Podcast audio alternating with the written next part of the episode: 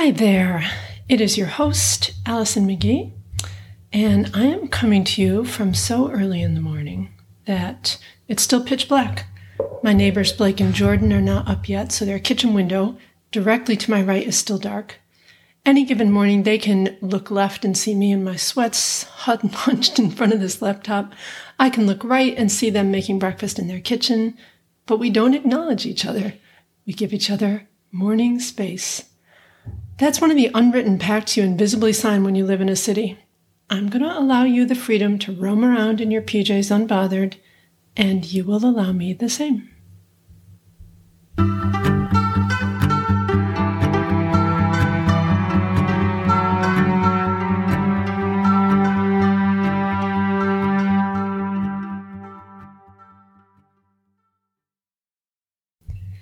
Today I'm thinking about words and sentences and phrases and lines that I love.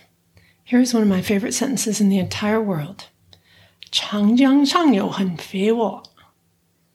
Let me say it again. 长江上有很肥沃. Isn't that beautiful? This sentence, which I memorized way back in college when I was a Chinese major, translates as the upper reaches of the Yangtze River Valley are very rich and fertile, which is fine. We all need rich and fertile upper reaches of river valleys, but what I love about it is the way it sounds when you say it. That upward swoop of the chang, the sustained note of the jiang, the downward bark of the shang, and the swing of the yo, the growl of the hun, and the swift up and down finish of the fei wo. Mandarin is a language I speak pretty much only to myself inside my own head. It's part of the language and feel of words themselves, the rhythm, the meter, the sound and feel, phrases, fragments, little mantras that in my life have soothed me and brought me solace. There are so many of these sentences in my head, fragments memorized without trying, from all the poems I've loved in my life. Margaret, are you grieving over Goldengrove on leaving? That one is titled Spring and Fall to a Young Child by Gerard Manley Hopkins. It's the first line of the first poem I ever memorized. I read it when I was probably nine, somewhere I do not remember where. Maybe, probably, one of my grandmother's heavy old high school English anthologies, the kind that you could barely lift up, that were printed on what felt like tissue paper. But it's haunted me my whole life long, that poem. It felt as though Mr. Hopkins had written it for me, about me, in ways I didn't understand when I was a little girl, but which I do now.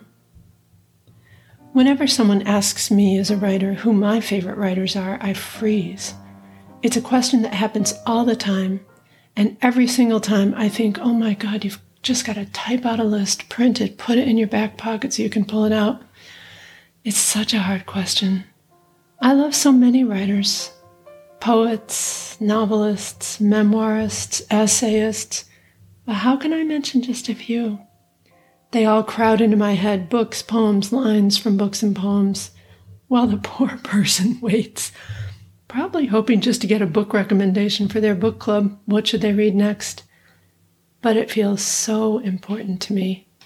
These people I carry around in my head, lines from their books.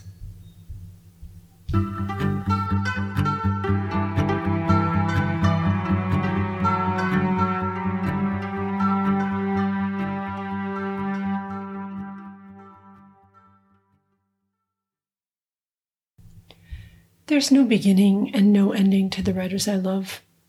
Their words have kept me from breaking into pieces over and over throughout my life, just as the act of writing has given me the ability to transform the experience of living, which always or often feels too intense, too hard, too much, into art. It's a way to transcend that too muchness, I suppose. Lines and poems live inside me like little lamps lighting the way forward.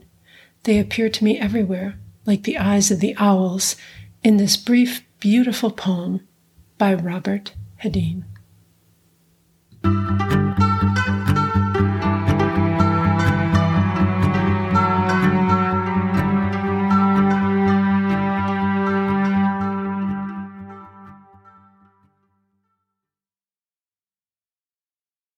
Owls by Robert Hedin.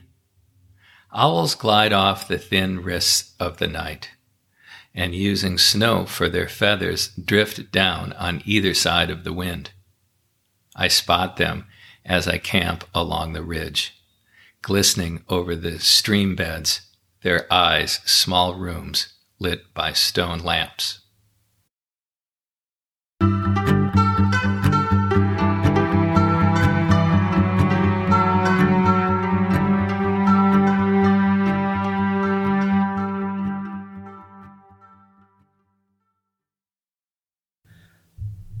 Well, friends, that's it for today. Thank you for listening. If you liked it, please spread the word by sending the link to someone else who might.